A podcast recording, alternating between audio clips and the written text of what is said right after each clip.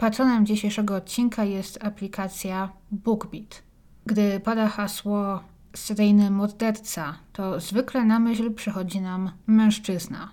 Faktem jest, że większość znanych historii seryjnych zabójców to byli właśnie mężczyźni.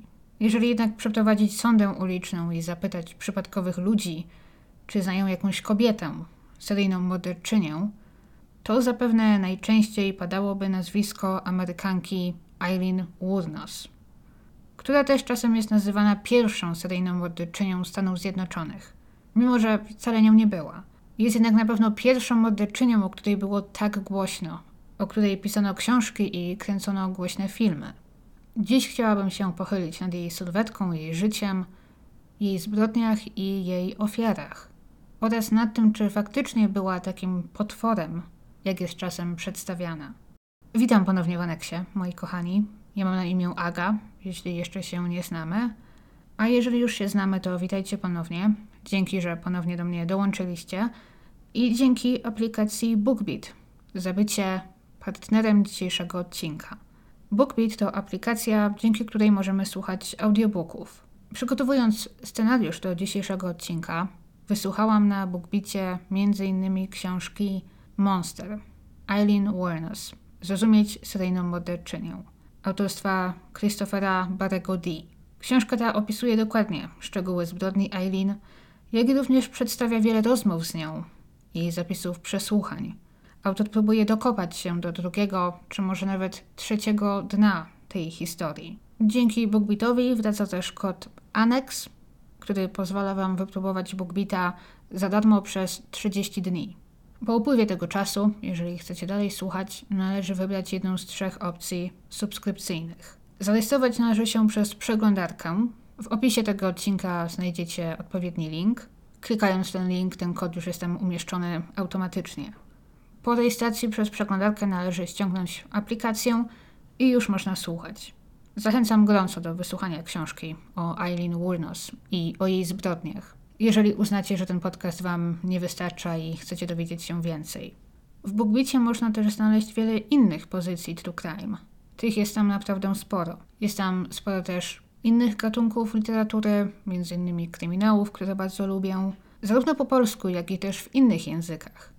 Więc jeżeli ktoś na przykład czyta po angielsku, słucha po angielsku, czy chce się w tym języku dokształcić, to też jest to bardzo dobra okazja. Osobiście lubię słuchać audiobooków do poduszki. I lubię to, że w BookBeatie mogę sobie wybrać, aby audiobook na przykład sam mi się wyłączył po 30 minutach czy po godzinie. Także gdy zasnę, to nagranie zaraz samo mi się wyłączy i nie będzie na przykład grało przez całą noc, a potem będę musiała szukać, gdzie skończyłam. Tak mi się czasem zdarza, że włączę sobie jakiś podcast czy audiobook, a potem budzę się zdezorientowana o trzeciej w nocy i zastanawiam się, co to mi tu gada i co się dzieje. Wiem, że nie tylko mnie się to zdarza. Do tego te audiobooki, jak i też e-booki, ponieważ niektóre również mają wersje, które możemy czytać, możemy sobie je ściągać na telefon. Tak, że można z nich korzystać później, gdy jesteśmy w trybie offline, co jest super na podróż na przykład. Dzięki raz jeszcze BookBeatowi za bycie ponownie partnerem dzisiejszego odcinka i zapraszam Was do historii Eileen Woodnos i jej ofiar. Jej historia jest często opowiadana tak, że zaczyna się od tego, kim była, gdzie się urodziła, jak przeżyła to swoje dzieciństwo, ale ja chciałabym zacząć od wszystkich ofiar. O tym, gdzie zostały znalezione, co im zrobiono, kiedy i gdzie. Zacznijmy od 30 listopada 1989 roku, bo wtedy nagle zaginął 51-letni mężczyzna Richard Mallory, który prowadził mały sklep zajmujący się sprzedażą elektroniki i naprawami w mieście Clearwater na Florydzie. W tym odcinku spędzimy dużo czasu w tym słonecznym stanie. W tym odcinku spędzimy dużo czasu w tym słonecznym stanie. Na początku nikt nie zgłosił jego zaginięcia, ponieważ Mallory nie miał zbyt wielu przyjaciół, był rozwiedziony i prowadził bardzo takie skryte życie. Uchodził też za niezwykle ostrożnego, wręcz za paranoika. Do tego stopnia, że raz na jakiś czas musiał wymienić wszystkie zamki w mieszkaniu na nowe. Bo bał się, że ktoś chce się włamać i go dopaść. Wierzył, że nigdy nie jest zupełnie bezpieczny. Richard Mallory mógł chorować na schizofrenię. Jest to coś, co podejrzewali psychiatrzy kilka dekad wcześniej, ale o tym jeszcze pomówimy później. Poza tym, jak wykaże śledztwo, często był bywalcą różnych nocnych klubów i płacił za seks. Wiele kobiet powie, że bywał w stosunku do nich brutalny. Wiele z nich również zostanie przesłuchanych i będą przez jakiś czas podejrzanymi, jednak później zostaną wykluczone. 2 grudnia znaleziono jego porzucony samochód przy plaży. W samochodzie kilka jego rzeczy, jednak zdawało się, że część z nich zniknęła, zwłaszcza te, które mogły mieć jakąś wartość, a w pobliżu znaleziono jego portfel i dokumenty. Na tylnym siedzeniu zauważono niewielkie ślady krwi, a siedzenie kierowcy było mocno przyciągnięte do przodu, bardzo blisko kierownicy. Zbyt blisko, aby to on mógł prowadzić tak samochód. Był na to zbyt wysoki. Możliwe więc, że auto zostało przywiezione tam przez kogoś niskiego. 13 grudnia w lesie, nieopodal autostrady za miastem, kilkanaście kilometrów od miejsca, gdzie znaleziono jego samochód, ktoś zauważył jego ciało. Zupełnie przypadkiem znalazła je para ludzi, którzy chodzili poboczem drogi i zbierali złom. Od jego śmierci w tamtym momencie upłynęło około dwóch tygodni, więc było ono w znacznym stopniu rozkładu. Ale nie było wątpliwości, że Richard padł ofiarą morderstwa. Został wielokrotnie postrzelony z broni o kalibrze 22. Jego ciało zostało przykryte kartonami i fragmentami wykładziny, prawdopodobnie wziętej z jego samochodu. Był ubrany, lecz miał rozpięty rozporek i nie miał na sobie bielizny. Wszystkie kieszenie w jego ubraniach były wywrócone na drugą stronę, tak jakby ktoś przeszukał wszystkie jego kieszenie. Późniejsze analizy ustalą, że prawdopodobnie pierwsze kule dosięgnęły go jeszcze gdy siedział w samochodzie, wtedy też musiał próbować uciec, wyczołgać się z samochodu drzwiami od strony pasażera, kiedy to został postrzelony z tamtej strony kolejny raz, tym razem w klatkę piersiową. Jedna z kul przebiła płuco, doprowadzając do śmierci. Jego śmierć pozostała nierozwiązana na jakiś czas. Następne miesiące upłynęły bez żadnych innych wydarzeń.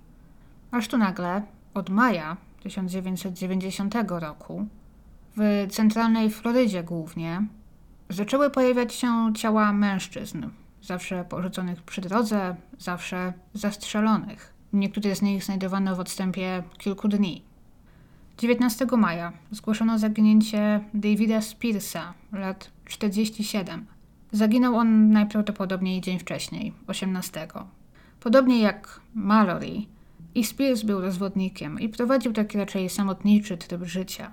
Jednak w dniu swojego zaginięcia był w drodze do swojej byłej żony z wizytą. Ponieważ dalej się przyjaźnili, utrzymywali tam jakiś kontakt, zapowiedział się, że przyjedzie około 15, jednak nigdy się nie pojawił. Jego nagie ciało zauważono 1 czerwca na poboczu drogi numer 19 w zachodniej części półwyspu Florydy. I on został wielokrotnie postrzelony z broni o kalibrze 22 znów. W innym miejscu, wiele kilometrów dalej, znaleziono jego porzucony samochód. Siedzenie znów było przyciągnięte bardzo blisko kierownicy. Spears miał ponad 190 cm wzrostu. To na pewno nie on zostawił tam ten samochód.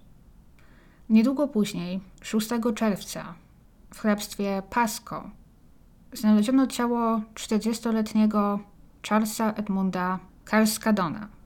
Charles zaginął 31 maja, po tym gdy ruszył z rodzinnego stanu Missouri do Tampy na Florydzie, gdzie mieszkała jego narzeczona imieniem Peggy.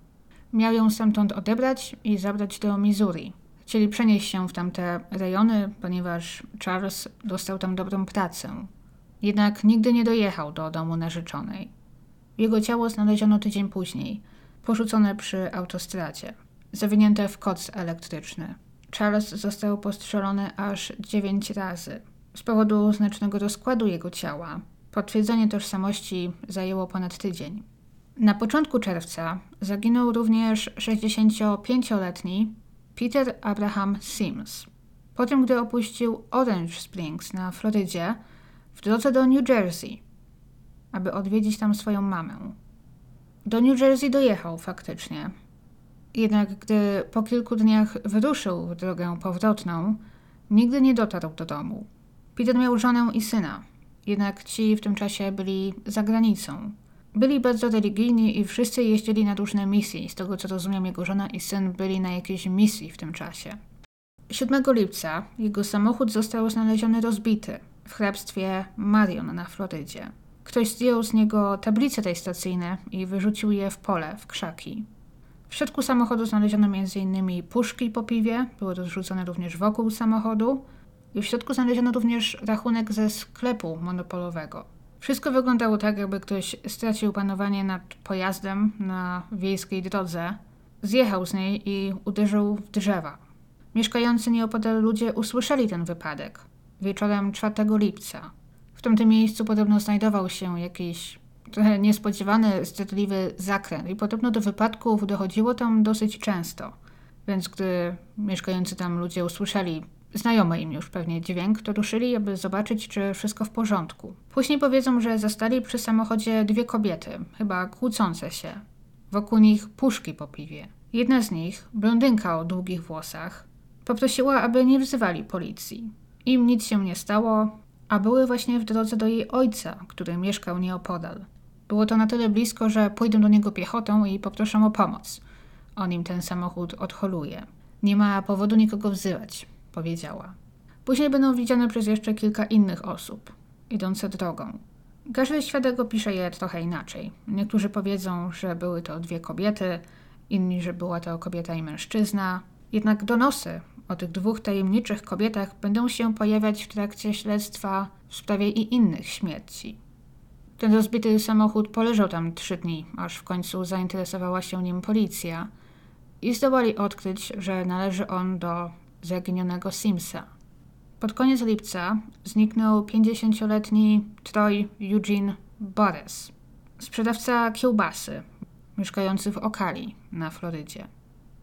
Jego samochód znaleziono porzucony przy autostradzie. Skończyła się w nim benzyna, a po Troju nie było śladu. Nie było też śladu po gotówce, około 300 dolarach, które zawsze musiał ze sobą wozić. 4 sierpnia jego ciało znalazła rodzina, która wybrała się na piknik w parku Akala w pobliżu drogi numer 19, również w Marion County. Znów z broni o kalibrze 22. Jedna z tych kul trafiła w serce, zabijając go praktycznie od razu. Jego ciało w ciągu tych kilku dni, w tym gorącym i wilgotnym klimacie, rozłożyło się znacznie i na początku znów niełatwo było go zidentyfikować. Przez resztę tego miesiąca nic się nie wydarzyło. Aż tu nagle 12 września znaleziono ciało 56-letniego Charlesa Humphreysa, emerytowanego policjanta i majora amerykańskich sił powietrznych. Jego ciało znaleziono znów porzucone w hrabstwie Marion. Mężczyzna zginął prawdopodobnie dzień wcześniej, bo wtedy też był ostatni raz widziany. Został postrzelony siedem razy, między innymi w głowę i klatkę piersiową. Był ubrany, a jego kieszenie znów były wyciągnięte na wierzch, jakby ktoś go okradł, jakby przeszukiwał jego kieszenie. Jego samochód znów został znaleziony porzucony dużo dalej, na północy stanu. Usunięto z niego wszystko, co mogło mieć jakąkolwiek wartość, jak i też usunięto wszystko, co mogło pomóc połączyć go z Charlesem. Usunięto tablice rejestracyjne, naklejki z samochodu, natomiast wciąż udało się go z nim połączyć dzięki numerom seryjnym. W samochodzie znaleziono znów puszki po piwie i, co ciekawe, rachunek z tego samego sklepu monopolowego, co w samochodzie Simsa. Rodzina Charlesa była podobno zdruzgotana. Był uważany za uczciwego, ciężko pracującego mężczyznę, który wiele lat pracował w wydziale zajmującym się ściganiem przestępstw przeciwko dzieciom. Na początku podejrzewano, że może właśnie jego praca miała coś wspólnego z jego morderstwem. Później się okaże, że było inaczej. Jego żona od lat chorowała na raka. Reszta września i październik minęły bez żadnych wydarzeń. Aż tu 19 listopada wciąż jesteśmy w 1990 roku, już jest prawie rok po śmierci pierwszej ofiary, Richarda Mallory'ego, na poboczu leśnej drogi w hrabstwie Dixie znaleziony został 62-letni Walter Gino Antonio, kierowca ciężarówki i ochroniarz z zawodu oraz policjant wolontariusz. Strzelono do niego cztery razy. Jego samochód znów znaleziono porzucony w innym hrabstwie. Innymi słowy, w przeciągu roku na Florydzie zginęło siedmiu mężczyzn. W ten sam sposób, w podobnych okolicznościach. Czy może sześciu tak dokładniej, ponieważ ciała jednego z nich nie znaleziono. Wszyscy zastrzeleni, wszyscy zaginęli w momencie, gdy podróżowali gdzieś samochodem i samochód ten został znaleziony porzucony zawsze w innym miejscu. Wszyscy zostali obrabowani. Plus do sześciu tych zbrodni doszło w okresie zaledwie sześciu miesięcy, pomiędzy połową maja a połową listopada. To średnio dawało jedno morderstwo na miesiąc. Zdawało się więc, że w centralnej Florydzie grasuje seryjny morderca, a może raczej seryjna morderczyni. Na początku 1991 roku policja aresztowała 35-letnią kobietę, która w końcu przyzna się do zamordowania tych mężczyzn. Na przestrzeni lat będzie opowiadała różne rzeczy, ale powie między innymi, że zabijając czyniła społeczeństwu przysługę. Czyściłam dla was ulicę, miała powiedzieć policjantom. Bo jak powie, wszyscy ci mężczyźni to byli oszuści, kłamcy, gwałciciele, zboczeńcy, zdradzali swoje żony, narzeczone, wszystkie ich okłamywali. Poza tym zabijała ich w zasadzie w obronie własnej, powie. Fakt, że ich okradała po wszystkim i że ona i dziewczyna żyły z ukradzionych przez nią tak pieniędzy, jak i korzystały przez jakiś czas z samochodów ofiar, to było tak tylko przy okazji. Jak było naprawdę? Pomówmy dziś o chyba najsłynniejszej seryjnej morderczyni Eileen Wuornos. Opowiadając o niej, nie można uniknąć przedstawienia historii jej życia, historii jej dorastania, tego co jej się przydarzyło, bo zdaje się, że ma to duży wpływ na jej późniejsze życie. Historie o jej dorastaniu są jednak często pełne sprzecznych informacji. Nie sposób teraz oddzielić prawdy od fikcji. Ale można się chyba zgodzić, że jej dorastanie i jego okoliczności były na pewno niezwykle nietypowe, jeżeli nie dysfunkcyjne czy patologiczne. Seryjni mordercy często lubią po tym, gdy już zostają złapani, opowiadać o swoim niezwykle tragicznym dzieciństwie, próbując tym samym trochę odwrócić uwagę od swoich win czy usprawiedliwić swoje czyny. Życie Eileen zaczęło się w roku 1956. Przyszła na świat w stanie Michigan jako Eileen Carol Pittman. Jej pierwsze imię jest dosyć nietypowe, ponieważ Eileen zwykle zapisuje się przez E na początku, a nie A. Pierwszą dekadę swojego życia mniej więcej wychowała się z ludźmi, których uważała za swoich biologicznych rodziców. Jej ojcem był Larry, pisane Lori, ale on podobno wymawiał to Lary, a matką, jak sądziła, była Brita Warnos. Rodzina mieszkała w miejscowości Troy w stanie Michigan. Troy jest miastem na przedmieściach Detroit. Niedużym i niewyróżniającym się niczym szczególnym. Można by nawet powiedzieć, że dosyć depresyjnym. Eileen wychowała się z gromadką rodzeństwa. Trochę starszym od niej bratem Keithem i znacznie starszym bratem Barrym oraz siostrą Lori. Ich rodzina mieszkała w domu, w których podobno zasłony były prawie cały czas zasłonięte. Uchodzili za ludzi, którzy nie mieszali się w sprawy innych i tego samego oczekiwali od swojego otoczenia. Co na pewno działo się za tymi zasłoniętymi oknami, tak na pewno już nigdy się nie dowiemy, bo większość zainteresowanych nie żyje. Eileen miała reputację dziecka trudnego do opanowania. Nie przestrzegała szczególnie zasad, chodziła swoimi ścieżkami, robiła co chciała, przeklinała, nie okazywała nikomu zbyt dużego szacunku. Była przez dzieci ze swojego sąsiedztwa czy szkoły uważana trochę za takiego wyrzutka, outsiderkę. Później powie, że za każde nieposłuszeństwo była bardzo surowo karana przez Larego. Była bita albo paskiem do spodni, albo gałęziami. Gałęziami, które Lary nakazywał jej samej sobie zrywać z drzewa, po czym ją nimi bił. Eileen powie, że prędko nauczyła się, że te grubsze gałęzie mniej bolą i takie tylko wybierała. Natomiast znów później Barry Warnos, zeznając, powie, że Eileen mocno podkoloryzowała tę historię o przemocy.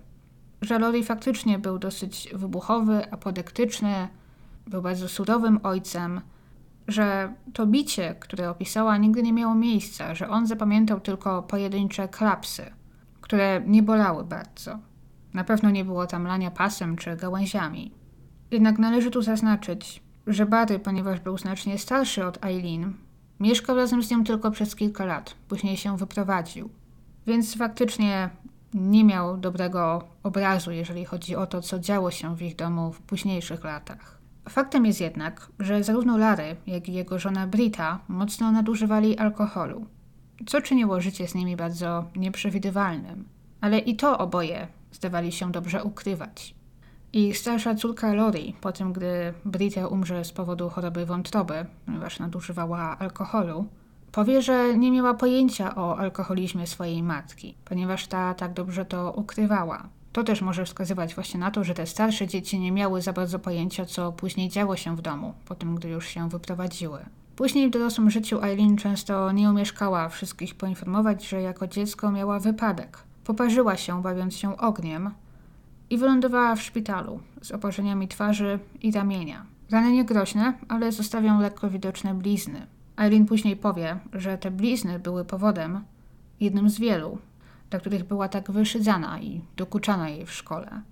Już mając około 10 lat, Eileen zaczęła zadawać się z dzieciakami znacznie starszymi od siebie, a ci znów mieli na nią nie najlepszy wpływ. Duży wpływ na jej zachowanie w tamtym czasie i na ukształtowanie jej osoby będzie miało to, co Eileen odkryje mając około 11 lat i co podobno Larry powiedział jej w czasie domowej kłótni, a mianowicie powie jej, że on i Brita nie są wcale jej rodzicami, a w rzeczywistości dziadkami, którzy pozyskali prawa do pełnej opieki nad nią. Ona i jej trochę starszy brat Keith byli w rzeczywistości ich wnukami, dziećmi ich najstarszej córki Diane, która dawno wyprowadziła się z domu i nie miała z nimi dobrego kontaktu. Diane wyszła za mąż w wieku zaledwie 14 lat za osiemnastolatka i swojego sąsiada, Leo Dale'a Pittmana. Byli małżeństwem jedynie przez około dwa lata, w czasie których na świat przyszedł Keith, a później Eileen, ale ona urodziła się już dwa miesiące po sfinalizowaniu ich rozwodu. Nie było to zdecydowanie udane małżeństwo. Leo miał skłonność do nadużywania alkoholu mimo młodego wieku i ciągłego kontrolowania Diane. Dzieci nigdy nie poznały swojego biologicznego ojca, co akurat pewnie w tym przypadku wyszło im na dobre. W czasie, gdy Eileen przyszła na świat w 1956 roku, Leo siedział w więzieniu za uprowadzenie i gwałt na siedmioletniej dziewczynce. W więzieniu zdiagnozowano u niego schizofrenię, lecz miał podobno powiedzieć współwięźniom, że jedynie udaje tę chorobę, aby tym samym zostać odesłanym do szpitala psychiatrycznego, a nie siedzieć w więzieniu. I tak też faktycznie się stało.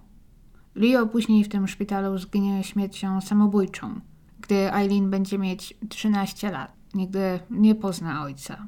A jeżeli chodzi o Diane, to w czasie, gdy Eileen miała około 4 lat, w roku 1960, Diane zostawiła dzieci z przyjaciółką i wyjechała do Teksasu, zrywając na długo kontakt ze swoją rodziną. Wcześniej często zostawiała dzieci pod opieką przyjaciółki czy dziadków, gdy musiała iść do pracy, jednak pewnego dnia zostawiła je u przyjaciółki i już nie wróciła. Ta czekała na nią, czekała około tygodnia, myśląc, że Diane wróci. W końcu jednak przekazała Eileen i Kifa ich dziadkom. Diane później nawiąże z nimi kontakt i oficjalnie przekaże opiekę nad dziećmi dziadkom, którzy je zaadoptują. Sama wyjechała do Teksasu, gdzie znalazła pracę i wyszła ponownie za mąż. I też założyła nową rodzinę. Mówiąc o niej później, dorosła Eileen nie będzie kryła żalu i urazu do matki.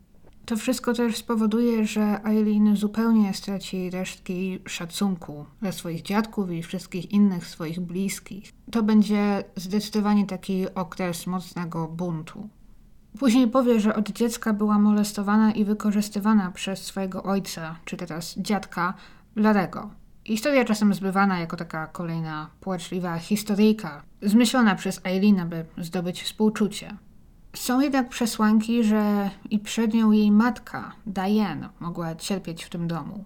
Sąsiedzi będą wspominać, że Diane jako dziecko między innymi uciekała z domu, czasem znajdując schronienie w domach sąsiadów. Tak też poznała swojego przyszłego, pożle się Boże, męża i że często nie chciała wracać do domu rodziców, że zachowywała się jakby się czegoś bała. To też dla niektórych trochę wyjaśnia jej wczesne małżeństwo z tym osiemnastolatkiem. Był to po prostu dla niej najprostszy sposób wtedy, aby uciec z domu, wyjść za mąż. Podobno właśnie nawet również jej matka Brita, aby w ogóle można jej było w wieku 14 lat udzielić ślubu, skłamała w urzędzie, mówiąc, że Diane ma lat 16, a nie 14. I że ona możliwe w ten sposób kierowała się tak trochę, może na opak, ale że kierowała się dobrem córki, ponieważ sądziła, że tym sposobem udaje się ją uratować od Larego. Że lepiej będzie wyjść za mąż niż zostać w domu. Na pewno nie był to szybki ślub z powodu nieplanowanej ciąży na przykład, ponieważ ich syn Keith urodził się po około roku po zawarciu małżeństwa, więc w momencie ślubu Diane nie była w ciąży. Ona jednak później o to zapytana zaprzeczy, aby jej ojciec ją molestował. Więc może są to tylko nieprawdziwe plotki. Na pewno nie był to dobry, kochający się dom i widać były tam wielkie problemy, jakiekolwiek one by nie były. Eileen rozpocznie współżycie w bardzo młodym wieku, możliwe, że mając zaledwie 11 lat. I to nie będzie tylko coś, co ona powie, ale coś, co potwierdzi wielu jej rówieśników z tamtych czasów, innych dzieci, które chodziły z nią do szkoły, z którymi się wychowała. Jej pierwszymi partnerami, jakkolwiek dziwnie to brzmi, gdy mówimy o jedenastolatce, miały być inne dzieciaki ze szkoły, z sąsiedztwa, często starsi nastolatkowie, z którymi zaczęła się zadawać. I to znów gdzieś tam zdaje się sugerować, że faktycznie mogła być przez kogoś wykorzystywana, ponieważ dzieci wykorzystywane często właśnie prędzej zaczynają się interesować seksem ponieważ ktoś je w to już wprowadził, jakkolwiek to brzmi, i na przykład kopiują to, co zobaczyły, czego doświadczyły w domu. Już w tak młodym wieku Eileen zdała sobie sprawę, że za usługi seksualne może zdobyć zainteresowanie, sympatię, może dostać pieniądze, używki, papierosy i podobno była gotowa zrobić wiele za paczkę papierosów. Stąd podobno w tamtym czasie miała przezwisko papierosowa świnia. Jak to już sama powie, mając około 11 lat, uprawiała seks ze swoim 12-letnim bratem Kifem. Jeżeli to wszystko jest prawdą, nie wiem, czy można sobie wyobrazić bardziej patologiczne, dysfunkcyjne dorastanie. W wieku 14 lat Eileen zaszła w ciążę. Ona sama powie, że była to ciąża w wyniku gwałtu. Chociaż też nigdy nie powie, kto był ojcem dziecka, może też sama nie była pewna. Ale później jako potencjalnych ojców wskaże m.in. swojego brata i ojca. Oczywiście w tamtych czasach jej rodzina postrzegała taką nieślubną ciążę jako coś niezwykle wstydliwego.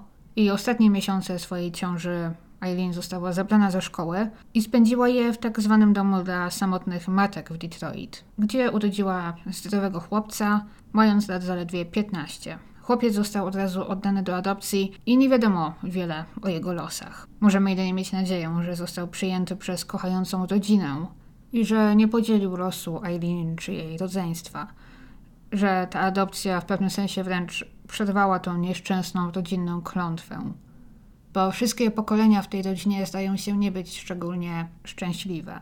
W szkole rodziła sobie raczej średnio.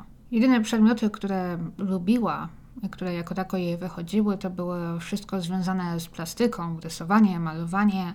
Jeżeli chodziło o inne przedmioty, to nie potrafiła się w ogóle skupić. Gdy miała tam wczesne naście lat, nauczyciele nawet zaczęli polecać, aby Eileen zaczęła chodzić do terapeuty. Miała problemy z utrzymaniem uwagi, z usiedzeniem w miejscu, z posłuszeństwem nauczycielom, z wykonywaniem poleceń, w sumie z tym samym co w domu w zasadzie.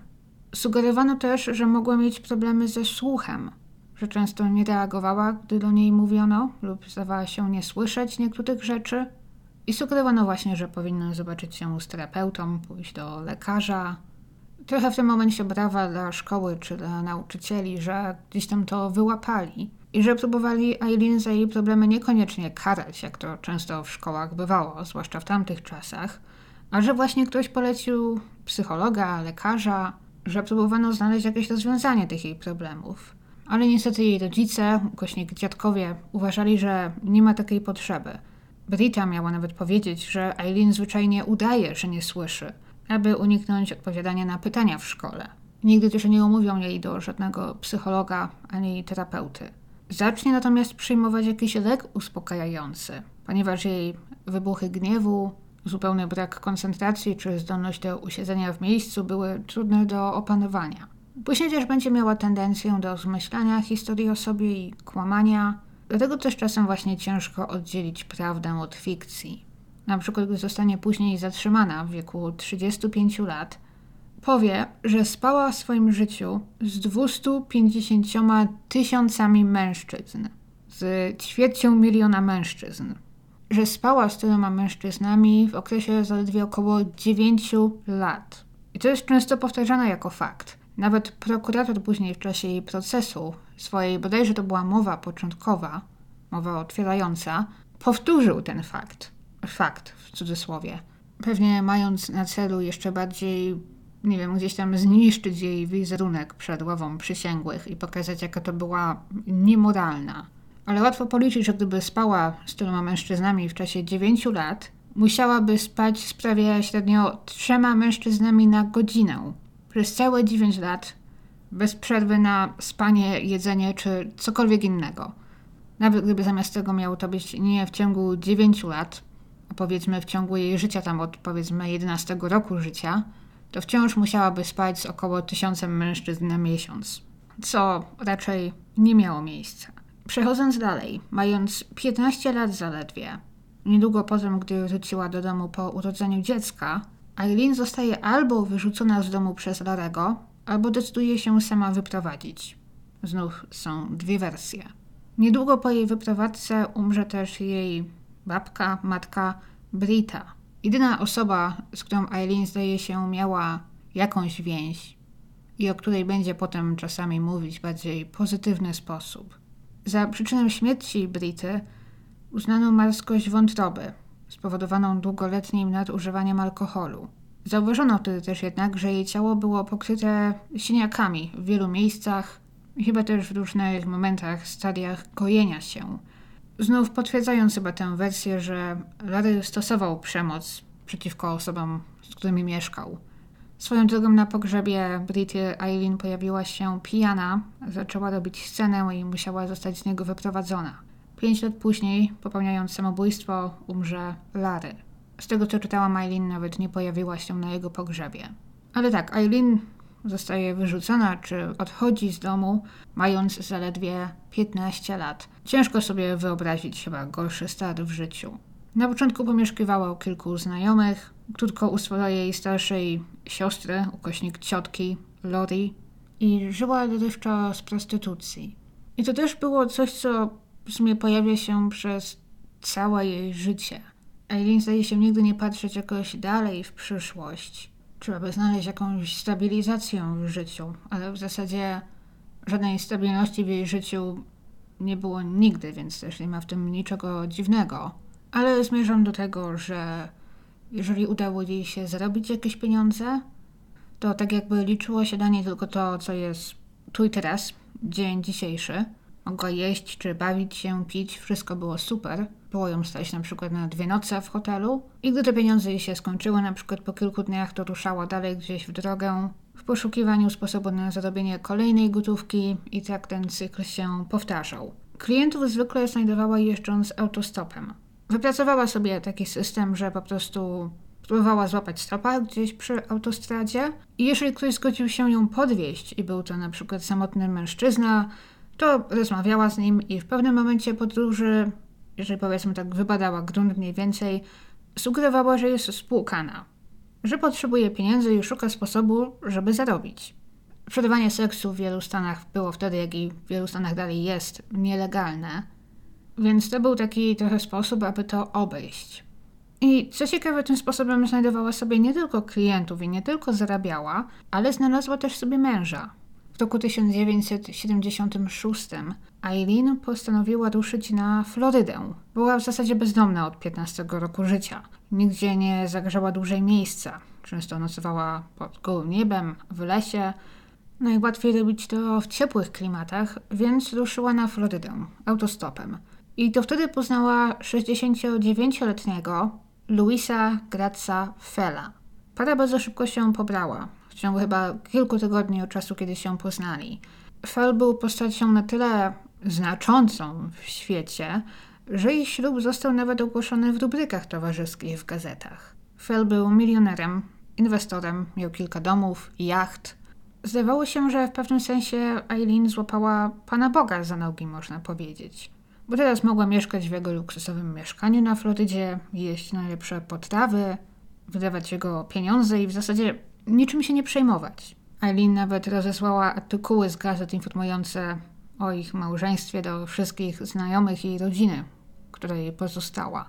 Była najwyraźniej z początku z tego zadowolona. Nie było wątpliwości, że to nie było małżeństwo z miłości, a jedynie układ, który dawał Eileen stabilność finansową, a Philowi młodą, atrakcyjną, 19-letnią żonę. Możliwe też liczył na to, że tak młoda osoba będzie go słuchać i będzie mu posłuszna.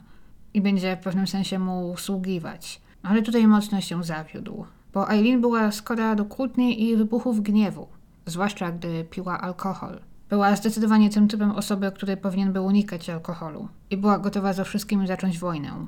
Już kilka tygodni po zawarciu małżeństwa Fell złożył wniosek o anulowanie go i też od razu o zakaz zbliżania się do niego dla Eileen.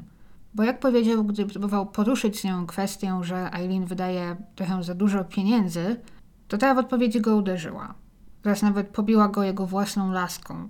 Tak też znów bardzo szybko Eileen z luksusów wylądowała znów na ulicy, bez grosza przy duszy. Na przestrzeni lat była również kilka razy aresztowana. Raz za jazdę po pijanemu, innym razem za wszczynanie awantury w barze, za próbę pobicia kogoś czy uderzenie kogoś. Alkohol zdecydowanie wydobywał z niej wszystko to, co najgorsze. W roku 1976, niedługo po tym małżeńskim fiasko, gdy Eileen miała już 20 lat, umarł jej brat, Keith jej jedyny biologiczny brat. Umarł po niespodziewanej diagnozie raka przełyku. Jeżeli był to duży cios dla Eileen, nie dawała tego po sobie poznać. Tamtym momencie też straciła już większość bliskich, z którymi się wychowała. Britę, Larego, teraz Kifa. A jej siostra Lori nie chciała już mieć z nią nic wspólnego, ponieważ bała się jej nieprzewidywalności. Przez jakiś czas Lori pozwalała się jej u niej zatrzymać, ale w końcu wyrzuciła ją z domu i zabroniła jej wracać. Po śmierci Kifa, Eileen odziedziczyła 10 tysięcy dolarów z jego polisy na życie. W latach 70. to była całkiem przyzwoita, mała fortuna. Mogłaby za to żyć pewnie gdzieś około roku, gdyby żyła oszczędnie. Czy zakupić jakiś dom mobilny, coś w tym stylu. Ale Eileen rozdmuchała te pieniądze w trzy miesiące.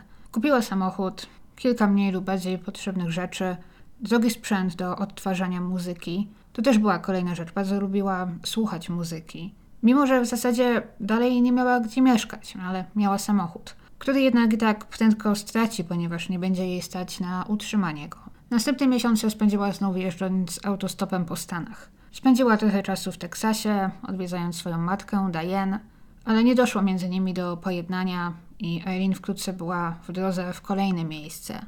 Zdaje się, że zazwyczaj w okresie zimowym Jeździła gdzieś bardziej na południe, gdzie było cieplej, a latem wracała na północ.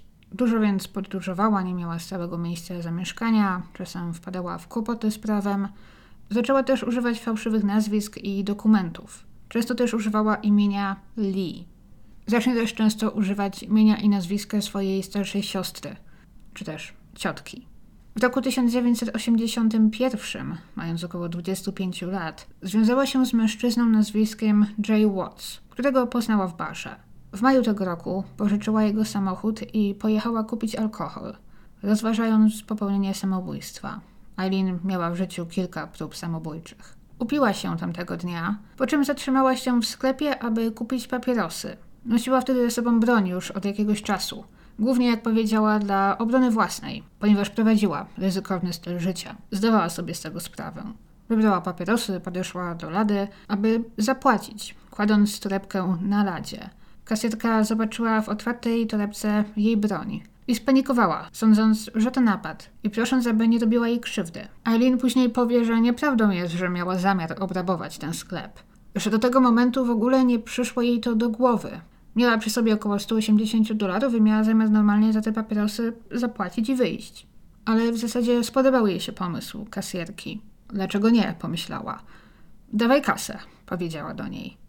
Uciekła ze sklepu z dwiema paczkami papierosów i całymi 33 dolarami, bo tyle było w kasie.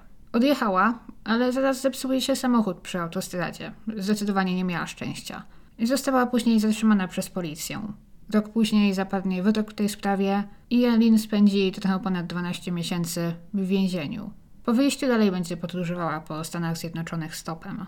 Często zatrzymując się od różnych ludzi, jeżeli zaoferują jej pomoc. Niektórzy później się odnajdą i opowiedzą jej historię. Wielu z nich Eileen w podzięce za okazaną pomoc okradała przed wyjazdem. Ale byli też tacy, którzy wspominali ją trochę lepiej. W zasadzie wszędzie pojawiał się ten sam motyw. Pijana była nie do zniesienia. Była głośna, kłótliwa. Wydawało jej się, że wszyscy chcą ją okraść albo oszukać. Trzeźwa była zupełnie inną osobą. Wtedy udawało jej się zarobić trochę pieniędzy albo zostać u kogoś za darmo w zamian za koszenie trawników, sprzątanie. Gdzieś wtedy też zaczęła interesować się religia. Jej babka Brita była dosyć religijna, więc Eileen nie był ten temat tak zupełnie obcy. Podobno znała Biblię całkiem dobrze, nawet potrafiła z pamięci cytować całe jej fragmenty. Zaczęła wtedy dużo mówić o Bogu, oglądała różnych teleewangelistów w telewizji, ale to mógł być pierwszy raz też, kiedy zaczęły się u niej prawdopodobnie pojawiać jakieś urojenia. Bo będą świadkowie, którzy powiedzą, że w tamtym czasie mówiła dużo o spotykaniu Boga, spotykaniu kosmitów. To wtedy też zostanie zabrana na krótko na obserwację do szpitala, ale nie zagrzeje tam długo miejsca. Po wyjściu próbowała dołączyć do ugrupowania religijnego, o którym usłyszała w telewizji, ale i tam nie wytrzymała długo. To też gdzieś wtedy zaczyna wszystkim mówić, że jest lesbijką. Poznaje dziewczynę imieniem Tony. Razem uzbierają pieniądze i założą firmę sprzątającą dywany i podłogi maszynami parowymi. Eileen później będzie wspominać, że przez ten czas była szczęśliwa. Sądziła, że w końcu znalazła swoje miejsce w życiu i że już tak będzie do końca życia, że do końca życia będzie żyć z Tony i będą prowadziły ich małą firmę. I faktycznie, akurat to jest historia opowiedziana tylko przez nią, nie jestem pewna, czy ta Tony kiedykolwiek to potwierdziła, ale zdaje się, że to jest pierwszy raz w jej 30-letnim życiu, kiedy Eileen ma jakiś pomysł na siebie, jest gotowa zostać w jednym miejscu, podejmuje się jakiejś stałej pracy. Nie chce już żyć z dnia na dzień. Miała wtedy zaledwie 30 lat. Już połowę swojego życia, odkąd miała 15 lat, spędziła błąkając się po świecie. Kto wie, może nie stałoby się to wszystko, co się zaraz stanie, gdyby rzeczywiście ten związek i ta praca im wyszła. Bo sielanka nie potrwa długo. Eileen powie, że pewnego dnia wróciła do domu i odkryła, że Tony zniknęła. Wyjechała, zabierając ze sobą cały ich sprzęt, zostawiając jej tylko rachunek za telefon. Co podobno było dla Eileen wielkim zawodem – Często też przez następne lata, gdy będzie pytana o to, gdzie pracuje, czym się zajmuje, będzie odpowiadać właśnie, że ma firmę zajmującą się czyszczeniem podłóg. Po wszystkim więc wróciła do pracy seksualnej i dalej zaczęła błąkać się po świecie. Została aresztowana za próbę spieniężenia podrobionego czeku w banku w Key West na Florydzie. Dalej miała problemy z alkoholem, wpadała w mniejsze, większe problemy z prawem, głównie znów jeszcze pod wpływem, czy bez dokumentów, wywoływanie awantur, bujek, mniejsze, większe kradzieże. Często była aresztowana pod różnymi zmyślonymi nazwiskami. Ale wciąż nie wiemy nic o tym, aby poza tymi bójkami, awanturami próbowała, usiłowała dokonać zabójstwa, czy chociaż skrzywdzić kogoś w jakiś bardzo poważny sposób. To zacznie się dopiero później, bardzo nagle. W roku 1986 Eileen poznała 24-letnią wtedy Tyrę Moore, Tyra pisana w tym wypadku Tyria, na którą Eileen też zwykle mówiła Tai. A Tai znów na Eileen zwykle nie mówiła Eileen, lecz Lee. Poznały się w barze w Daytona Beach. Eileen zostanie z do końca swoich dni na wolności praktycznie. Powie, że była ona miłością jej życia. Zamieszkały razem, wynajmując pokój. Później będą się często przeprowadzać głównie po różnych motelach czy tańszych mieszkaniach i pokojach. Gdy się poznały, Tyra pracowała jako pokojówka w hotelu, ale Eileen nakłoniła ją do rzucenia tej pracy, uważając, że ona sama może utrzymać obie pracą seksualną. Zwłaszcza, że czasem Eileen w kilka dni potrafiła zrobić tyle, ile Ty zarabiała w miesiąc. Jednak Tyra później wróci do pracy, będzie się imać różnych prac, ponieważ wcale nie będą żyć w takim przepychu, jak Eileen to na początku obiecywała. I Tajta zdawała się też być sporym przeciwieństwem Eileen. Była towarzyska, sympatyczna, łatwo nawiązywała przyjaźnie. Jeżeli wynajmowało kogoś pokój, to Tajta zwykle miała bardzo dobre kontakty ze współlokatorami czy właścicielami mieszkania. I to Eileen zwykle była tą, która powodowała jakieś kłopoty i powodowała, że na przykład były wyrzucane z tych mieszkań czy moteli. Nawet czasem, gdy zdarzało mi się mieszkać w motelach, to Taj dostawała pracę tam przy sprzątaniu. Udało jej się tam gdzieś zagadać jakiegoś właściciela czy menadżera i dzięki temu mogły tam mieszkać za darmo. Eileen za to była właśnie jej przeciwieństwem, skoro do kłótni, wrogo nastawiona zawsze wulgarna. Znajomi bliscy Tajry powiedzą później, że Eileen miała na nią zły wpływ, że to po związaniu się z Eileen zaczęła pić dużo alkoholu, stale zmieniać miejsce zamieszkania, zmieniać pracę i że gdy była z Eileen, to bardzo odizolowała się i trochę zerwała relacje, bo te relacje pogorszyły się z jej innymi przyjaciółmi i bliskimi. Co jest dosyć typowe w związku na przykład z osobą narcystyczną, albo przynajmniej z osobą taką bardzo dominującą w związku. Próbuje ona swojego partnera czy partnerkę zatrzymać przy sobie i tak od siebie trochę uzależnić i utrudnić kontakty z innymi. Alien w tamtym czasie kontynuowała jeżdżenie stopem w tę i we w tę i proponowała podwożącym ją mężczyznom seks za pieniądze. Powie, że miała taki system. Udawała autostopowiczkę zawsze. Zawsze miała jakąś gotową historyjkę. Zepsuje jej się samochód, zgubiła się, próbuje gdzieś dojechać, chłopak wyrzucił ją z domu. Często pozowała na taką kobietę w tarapatach. Chyba oczywiście, że faktycznie musiała gdzieś dojechać, wtedy nie miało dla niej znaczenia, kto się zatrzymuje, ale gdy miała nadzieję zarobić, to zwykle odmawiała, gdy zatrzymywały się na niej kobiety, pary czy młodzi mężczyźni. Tych ostatnich uważała za zbyt nieobliczalnych. Zawsze celowała w starszych, samotnych mężczyzn. Ci zwykle byli bardziej przewidywalni i zwykle mieli pieniądze. W samochodzie zaczynała rozmowę i sugerowała, że potrzebuje pieniędzy, że szuka sposobu na zarobek. Co zwykle właśnie oznaczało propozycję seksu. I mam wrażenie, że w pewnym sensie opowiadałam wam już tę historię setki razy. O kobiecie urodzonej w niesprzyjających warunkach, błąkającej się po świecie, jeżdżącej stopem, żyjącą ze sprzedawania seksu. Tylko, że praktycznie zawsze ta historia kończyła się tak, że ta kobieta padała ofiarą przestępstwa lub ginęła bez wieści. A tym razem jest na odwrót, bo to ta kobieta, która statystycznie może dosyć łatwo paść ofiarą przestępstwa, czy morderstwa tak dokładniej, tym razem zamiast ofiary staje się oprawczynią. Jeżeli chodzi o jej motyw, o to jak to wszystko się zaczęło i do tego ona sama na przestrzeni lat opowie wiele rzeczy. Jednak na początku opisze tych wszystkich mężczyzn jako złych facetów, którzy zamierzali ją skrzywdzić. I są przesłanki, że tak faktycznie mogło być z jej pierwszą ofiarą. Bo jej pierwsze zabójstwo, Richarda Malorego, wydarzyło się w zasadzie tak nagle i można powiedzieć niespodziewanie pod koniec 1989 roku. W tym momencie już Eileen praktycznie od 20 lat prawie jeździła autostopem i robiła to, co robiła. I w zasadzie nie wiemy nic o tym, aby kogoś skrzywdziła w tym czasie.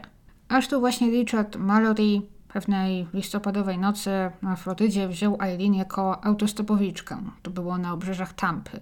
Eileen powie, oczywiście znamy tylko jej wersję, że Jechali razem samochodem i Mallory częstował ją alkoholem. Że spalił też skręta, ona odmówiła i dosyć prędko oboje mocno się upili. Spędzili w samochodzie dużo czasu, rozmawiając. I tutaj wszystko zdaje się trochę mniej jasne, ale w końcu pojadą do lasu, w odludne miejsce, bo Mallory miał przystać na propozycję Eileen, aby kupić od niej seks. Pierwsza wersja Eileen, ta, którą powie krótko po złapaniu, a później w sądzie, będzie taka, że Richard w pewnym momencie stał się bardzo agresywny, że umówili się inaczej, a on nagle złapał ją, związał, zgwałcił, torturował. Opisała to ze szczegółami. Oglądałam tej zeznanie i trzeba przyznać, brzmi ono dosyć przekonująco. To znaczy, są tam takie szczegóły, które w sumie ciężko byłoby zmyślić. I coś, co warto zaznaczyć, to to, że Mallory miał już przynajmniej jeden wyrok wcześniej za usiłowanie gwałtu w stanie Maryland, kiedy to włamał się do domu i próbował zgwałcić jego mieszkankę. A później próbował też prowadzić dziewczynkę z ulicy i wciągnąć ją do samochodu. Miał reputację kogoś, kto interesował się perwersyjnym seksem, dominacją nad kobietami. Często korzystał z różnych usług seksualnych, chodził do różnych klubów. I pojawiła się nawet taka historia, potwierdzona przez kilka osób, Jak pamiętacie, on prowadził ten sklep, gdzie sprzedawał, naprawiał telewizory, elektronikę, gdyby nawet potrafił dokonywać transakcji w zamian za seks na zapleczu jego sklepu. I to podobno było jednym z powodów, dla którego w tamtym momencie jego sklep był w dużych kłopotach finansowych, bo nie przechodziło przez niego wystarczająco dużo gotówki. Po tej próbie gwałtu w latach 60. w Maryland, Mallory spędził prawie dekadę w zamkniętym zakładzie psychiatrycznym. Podejrzewano wtedy u niego m.in. schizofrenię i dużo innych problemów. I znajdą się lekarze, którzy trochę oponowali, gdy w końcu został wypuszczony na wolność. Uważali, że nie jest to do końca bezpieczne. Więc nie jest tak niemożliwe czy zupełnie wzięte z księżyca, że Mallory, gdy znaleźli się sam na sam w lesie, mógł wcześniej zgodzić się na przykład na seks oralny, no bo Eileen miała tam swój cennik, to kosztowało tyle, tam to tyle i tak dalej. Po czym zupełnie nie szanując tego, co ustalili, po prostu rzucił się na nią i zaczął się nad nią zdęcać. I Eileen w którymś momencie sięgnęła do torebki, gdzie trzymała broń i go zastrzeliła. To jest wersja, której będzie się na początku trzymać. Jednak wiele lat później, po swoim zatrzymaniu, już będąc w więzieniu, Eileen znowu udzieli wywiadu, gdzie w bardziej taki spokojny sposób, bo podczas procesu faktycznie zachowywała się momentami jak troszkę niepoczytalna, po latach jednak, będąc w więzieniu, znów udzieli wywiadu i odwoła to wszystko. Powie, że nic jej nie zrobił, że od początku jej motywem było tylko obrabowanie go. I faktycznie okradła go po jego śmierci. Teraz ciężko powiedzieć, co tam się wydarzyło, ale faktem jest też, że Mallory został postrzelony, gdy siedział w samochodzie za kierownicą, a Eileen stała poza samochodem i celowała do niego. Został wtedy postrzelony, po czym próbował wydostać się drzwiami z drugiej strony, od strony pasażera. Wtedy ona najwyraźniej obeszła samochód i strzeliła do niego jeszcze kilka razy, zabijając go. I właśnie, jeżeli on siedział w samochodzie, a ona stała poza nim, to trochę mniej brzmi jak obrona własna. Natomiast do tego wszystkiego też mogło dojść na przykład już po tym, gdy skończył się nad nią znęcać i ją puścił, i ona na przykład wtedy złapała za broń. Albo zobaczył, że złapała za broń i zaczął uciekać, wsiadł do samochodu, a ona pobiegła za nim i do niego strzeliła. Co no, wykracza trochę poza obronę własną, ale wciąż jeżeli on zrobił jej krzywdę i się nad nią pastwił, to podchodzi pod zabójstwo w afekcie. Ciężko jednak powiedzieć, co dokładnie się wydarzyło. Po zabiciu go Eileen zabrała całą jego gotówkę. Co też jednak nie jest takie dziwne, biorąc pod uwagę, że żyła w biedzie w zasadzie. Po czym odjechała z miejsca jego samochodem. Pojechała do motelu, w którym mieszkała wtedy z Tyrą. Były akurat w trakcie przeprowadzki, kolejnej, tym razem do jakiegoś małego pokoju, który wynajęły. Zajechała więc Cadillaciem Malorego pod ten motel i powiedziała Taj, że znajomy pożyczył jej ten samochód, aby mogły nim przewieźć rzeczy. Tyra powie, że była sceptyczna, bo Eileen nie miała zbyt wielu przyjaciół, na pewno nie kogoś, kto ufałby jej na tyle, aby pożyczyć jej samochód, ale też nie zadawała zbyt wielu pytań, jak powie. Po wszystkim tego samego dnia wieczorem Eileen zabrała auto. Po wszystkim tego samego wieczoru Eileen zabrała auto, mówiąc, że musi je oddać, po czym porzuciła je w pobliżu plaży, gdzie zostało później znalezione. Przed porzuceniem go dokładnie wytarła odciski palców. Co też wskazuje, że w tamtym momencie nie była niepoczytalna. Rozumiała, że zrobiła coś złego i że może mieć przez to kłopoty, więc próbowała to ukryć. Wiedziała, że trzeba zatrzeć odciski palców. I pojawi się też pytanie, czy Taj na pewno niczego nie podejrzewała. Zwłaszcza, że samochód został znaleziony ze śladami krwi z tyłu. Nie było ich może dużo, ale były i były widoczne. Jeżeli użyły tego samochodu, aby przewieźć swoje rzeczy, to czy Taj nie powinna była tego zauważyć? Czy nie powinno to ją było zaniepokoić? Wiele osób podejrzewa, że ona od początku wiedziała trochę więcej niż później oficjalnie twierdzono. Zwłaszcza, że przyzna między innymi, że zobaczyła w wiadomościach zdjęcie tego porzuconego samochodu i informację, że należy on do zaginionego, a później zamordowanego mężczyzny. Powie, że od razu rozpoznała ten samochód, że był to ten sam samochód, którym przyjechała Eileen. Więc Tyra musiała coś wiedzieć. Eileen podobno później przyzna jej się, że faktycznie zastrzeliła człowieka, ale że było to zupełnie w obronie własnej. Co ciekawe, po wszystkim pojawi się też świadek, który powie, że widział Eileen i Richarda wcześniej razem i że ten podarował jej telewizor, co w zasadzie miałoby sens, biorąc pod uwagę, że prowadził sklep z telewizorami.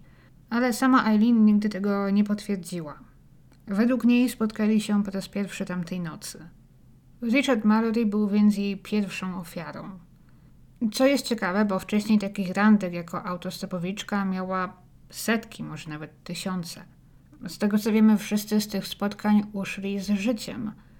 Coś więc zmieniło się, gdy spotkała Richarda Mallory'ego. Po tym jednak Eileen nie popełnia żadnych zabójstw do następnego roku, do maja, kiedy to w ciągu kilku tygodni udaje się zasiać panikę na Florydzie. 18 maja na jej drodze stanął David Spears, lat 47, chociaż w praktyce to ona pojawiła się na jego drodze, łapiąc stopa. Dziwnym jest to, że David wziął ją do samochodu około godziny 15 w drodze do domu swojej byłej żony, gdy był już dosyć blisko tego domu. Jednak nigdy tam nie dojechał.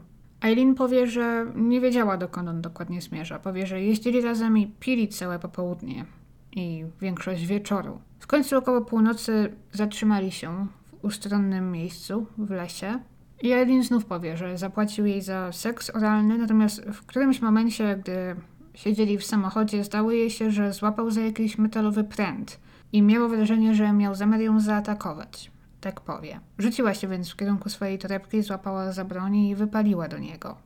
Strzeliła do niego tak wiele razy, że straciła rachubę.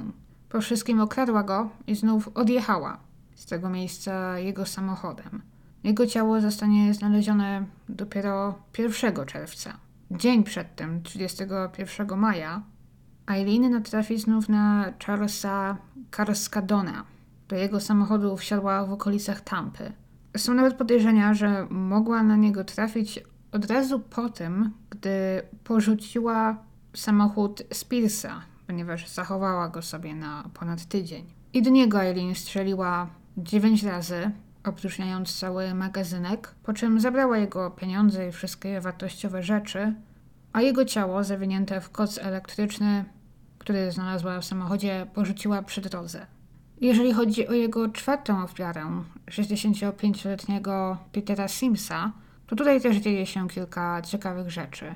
Eileen powie, że nie pamięta zbyt wielu szczegółów z tamtego dnia i nocy. Nie wie nawet, gdzie go spotkała i kiedy wylądowała w jego samochodzie, ponieważ była tego dnia zbyt pijana.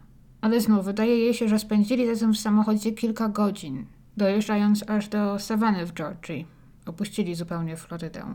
I znów znaleźli jakieś miejsce poza miastem, w lesie, bo Peter zgodził się na seks Eileen, natomiast ona ponownie w którymś momencie go zastrzeliła. On jest też jedyną ofiarą, której ciało nigdy nie zostanie znalezione. Eileen później pojedzie z policją w tamte okolice, będzie próbowała znaleźć to miejsce, ale niestety powie właśnie, że była zbyt pijana, ma zbyt duże dziury w pamięci i nie, i nie potrafi wskazać tego miejsca. Jego ciało, teraz jego szczątki, cokolwiek z nich zostało, wciąż leżą gdzieś w okolicach sawany. Zabrała jednak stamtąd samochód Petera. Musiała jakoś wrócić do domu, do Daytona Beach, gdzie wtedy ona i Tyra mieszkały. Zatrzymały to auto i jeździły nim przez kilka tygodni. Za ukradzione mu pieniądze Eileen zabrała Tyrę i jej siostrę do parku rozrywki. Musiały porzucić samochód 4 lipca, Jeździły wtedy po mieście, pijąc alkohol i szukając miejsca, by kupić fajerwerki, no bo to był amerykański Dzień Niepodległości i wszyscy puszczają fajerwerki. Z tym, że właśnie rozbiły je, jadąc po pijanemu. Podobno wpierw prowadziła Eileen, jednak powiedziała, że w pewnym momencie jest zbyt pijana, aby prowadzić i kierownicę przejęła Tyra, która jednak nie była w dużo lepszym stanie i to ona rozbiła samochód, wypadając z drogi. Nikt z ludzi, którzy wtedy przybyli im na pomoc, nie wezwał policji.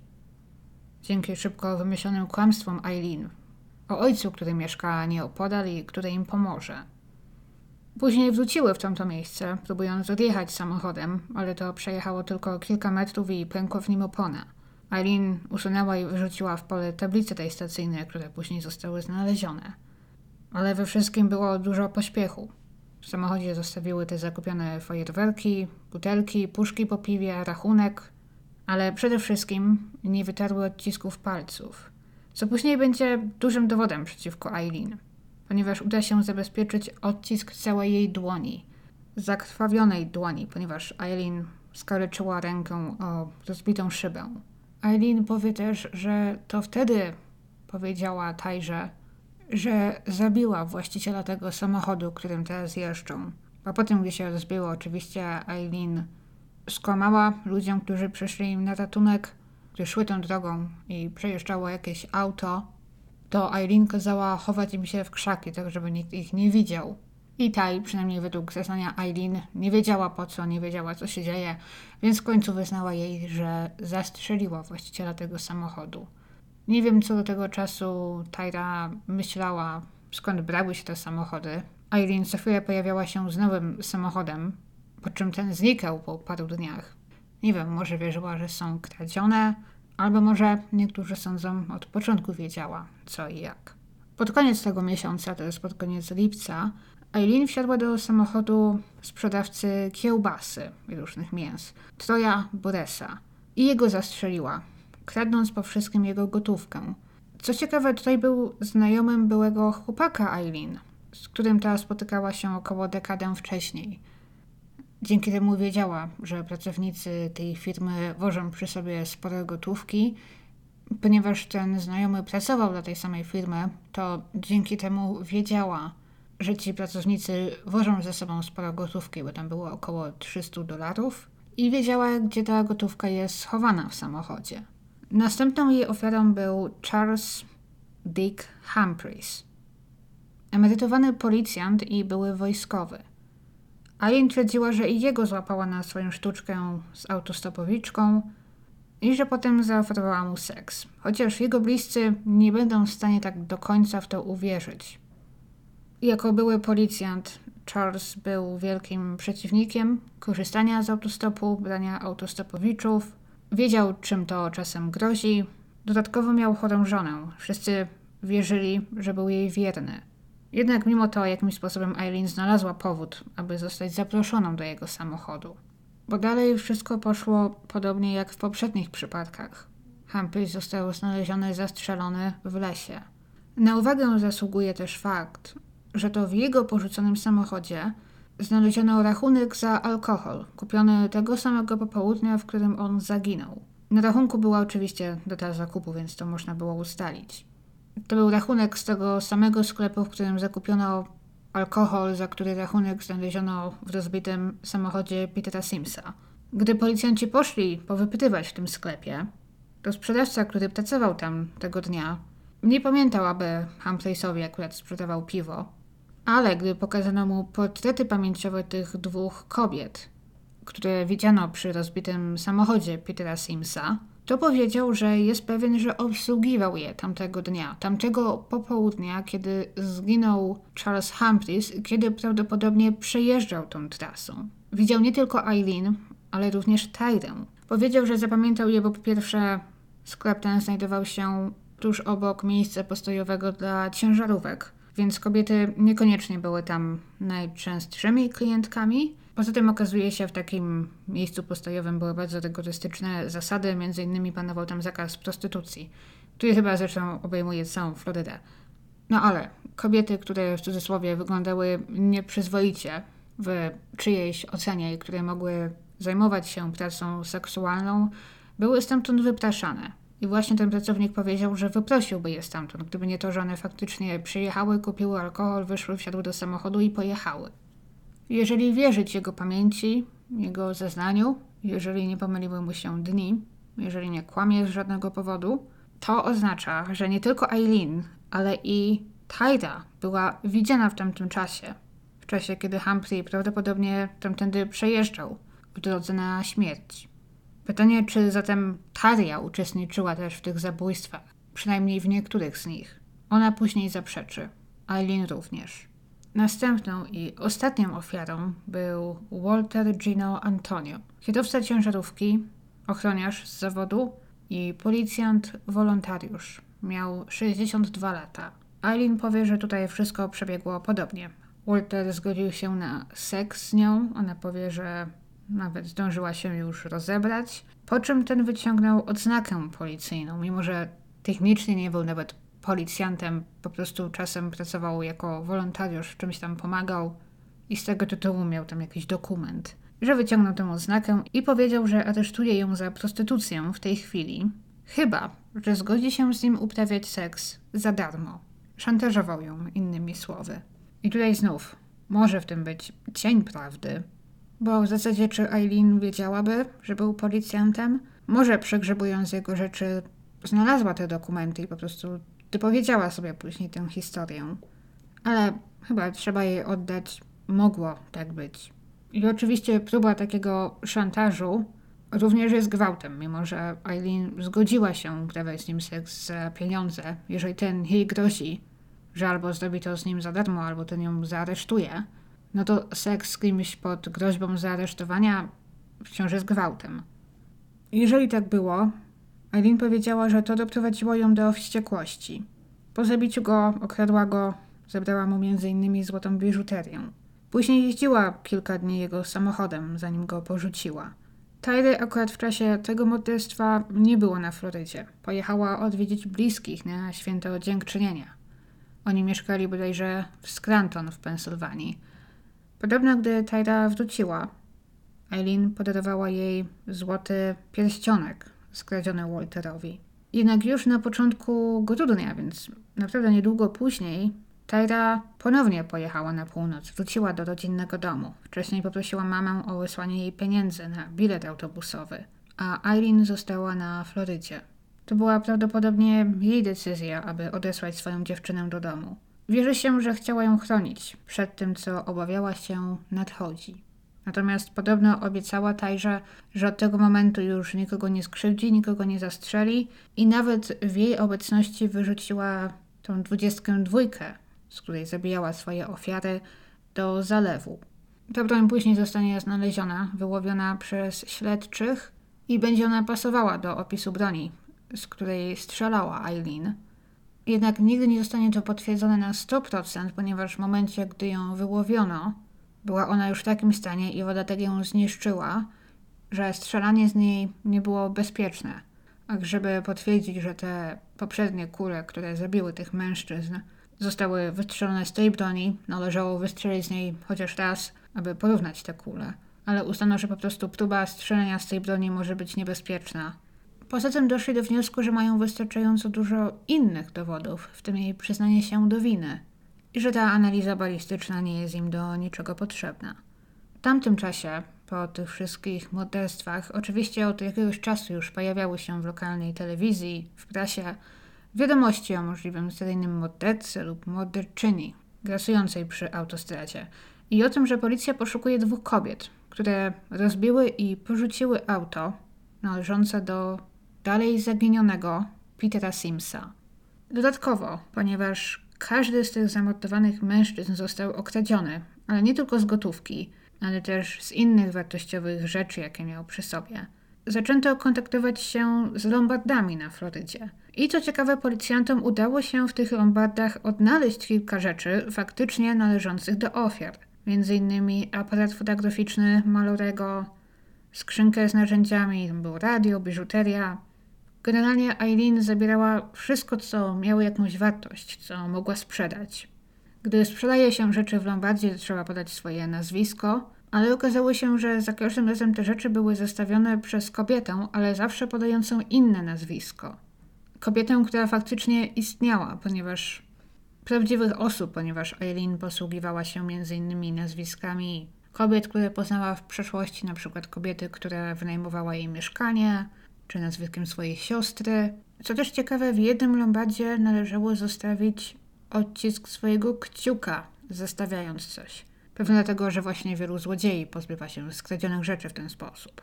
I policja pozyskała ten odcisk. I okazało się, że był on w bazie policyjnej, ale znów nie pod nazwiskiem Eileen Woodnos, a pod nazwiskiem Lori Grody.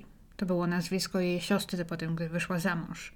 Ale gdy tak dalej szukano, jak i gdy porównano wszystkie te odciski również z odciskiem dłoni znalezionym w samochodzie Simsa, w końcu udało się to wszystko poskładać do kupy i odkryć, że te odciski należały w istocie do kobiety, która zresztą była już aresztowana na Florydzie. Siedziała tam zresztą w więzieniu przez ponad rok i że chodziło właśnie o Eileen Warnos.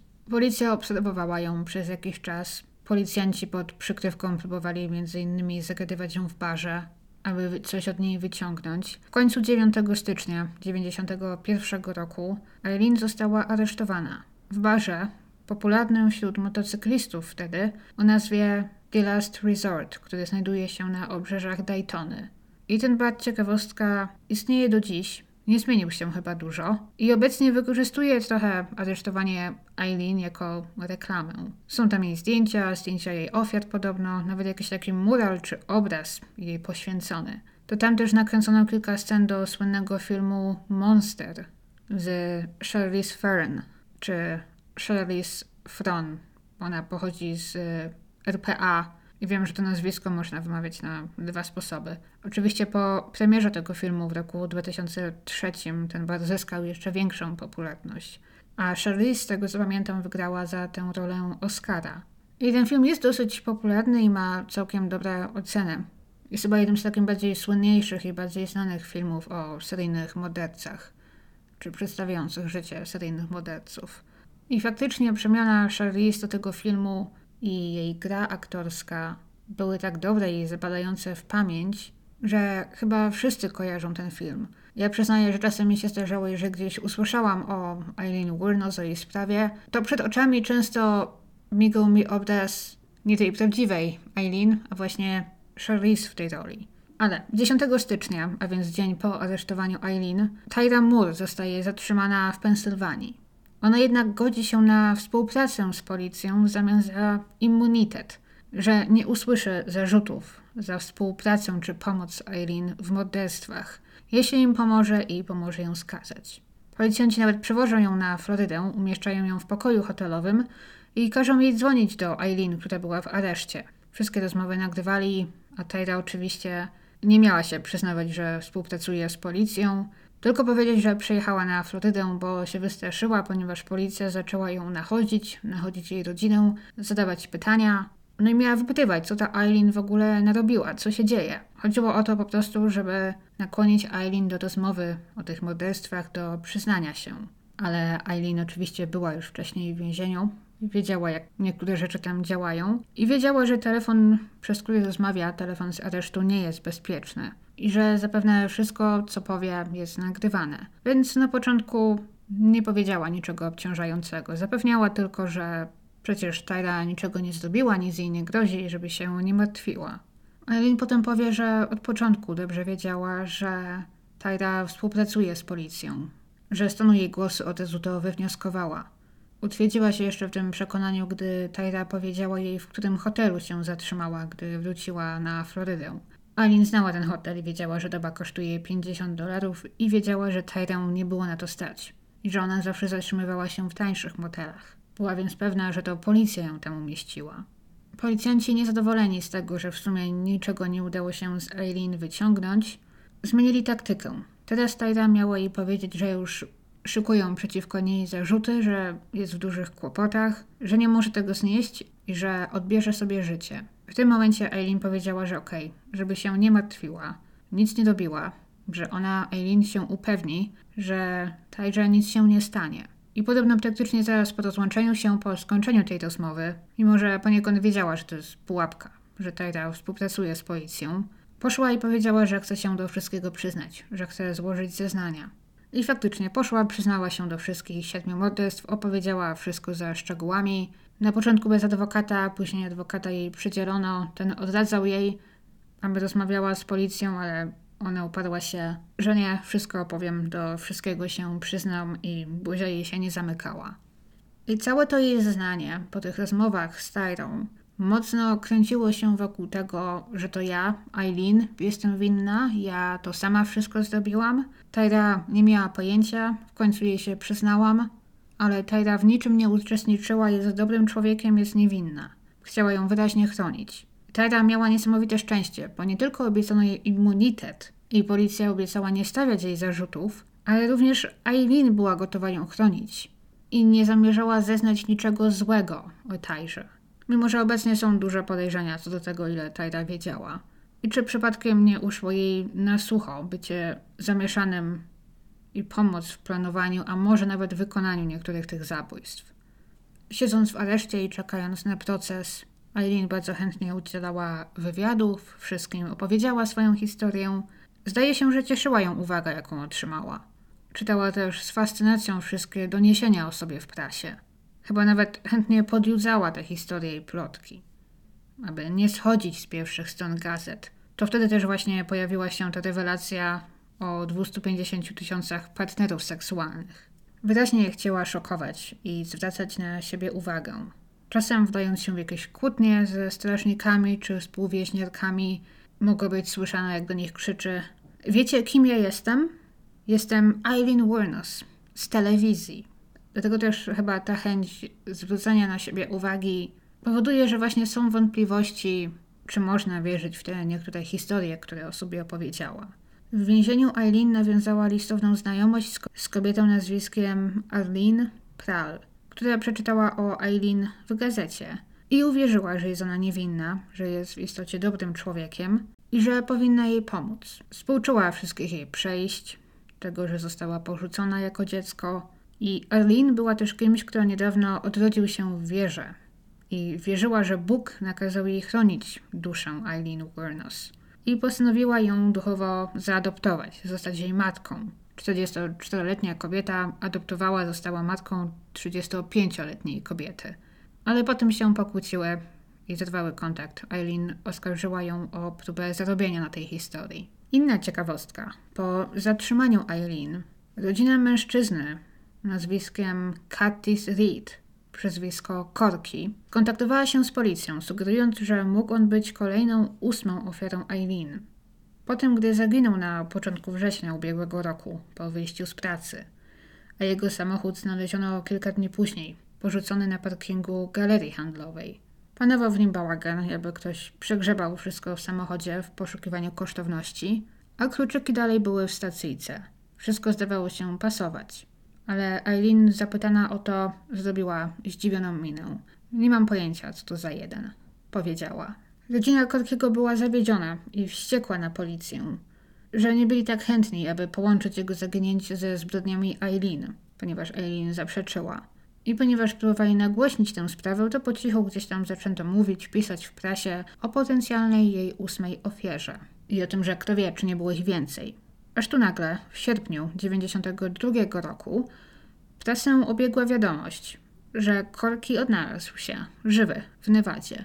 Znalazł się tylko dlatego, że jego rodzina oficjalnie zgłosiła jego zaginięcie. Był wszędzie w bazach uznany jako zaginiony, a on został akurat zatrzymany w Nevadzie za jakieś małe wykroczenie drogowe, no i musiał pokazać dokumenty i stawić się w sądzie. Wtedy też okazało się, że jest osobą zaginioną. Jak sam powie, celowo uciekł od swojej rodziny z Florydy, bo był z nimi w konflikcie, miał ich dość i chciał zerwać z nimi kontakt. I przeniósł się do Las Vegas, nikomu nic nie mówiąc. I powiedział, że chce być zostawiony w spokoju. I faktycznie nic mu się nie stało. Chyba więc czasem, nawet gdy ktoś znika w niewyjaśnionych okolicznościach, porzucając swoje życie, mieszkanie, wszystkie swoje rzeczy, samochód, wciąż możliwym jest, albo przynajmniej możliwym było w latach 90. w Stanach, że można zwyczajnie wyjechać do innego miasta po cichu i zacząć nowe życie. Eileen została oskarżona o morderstwa pierwszego stopnia, co oznaczało w stanie Floryda, że groził jej najwyższy wymiar kary, czyli kara śmierci.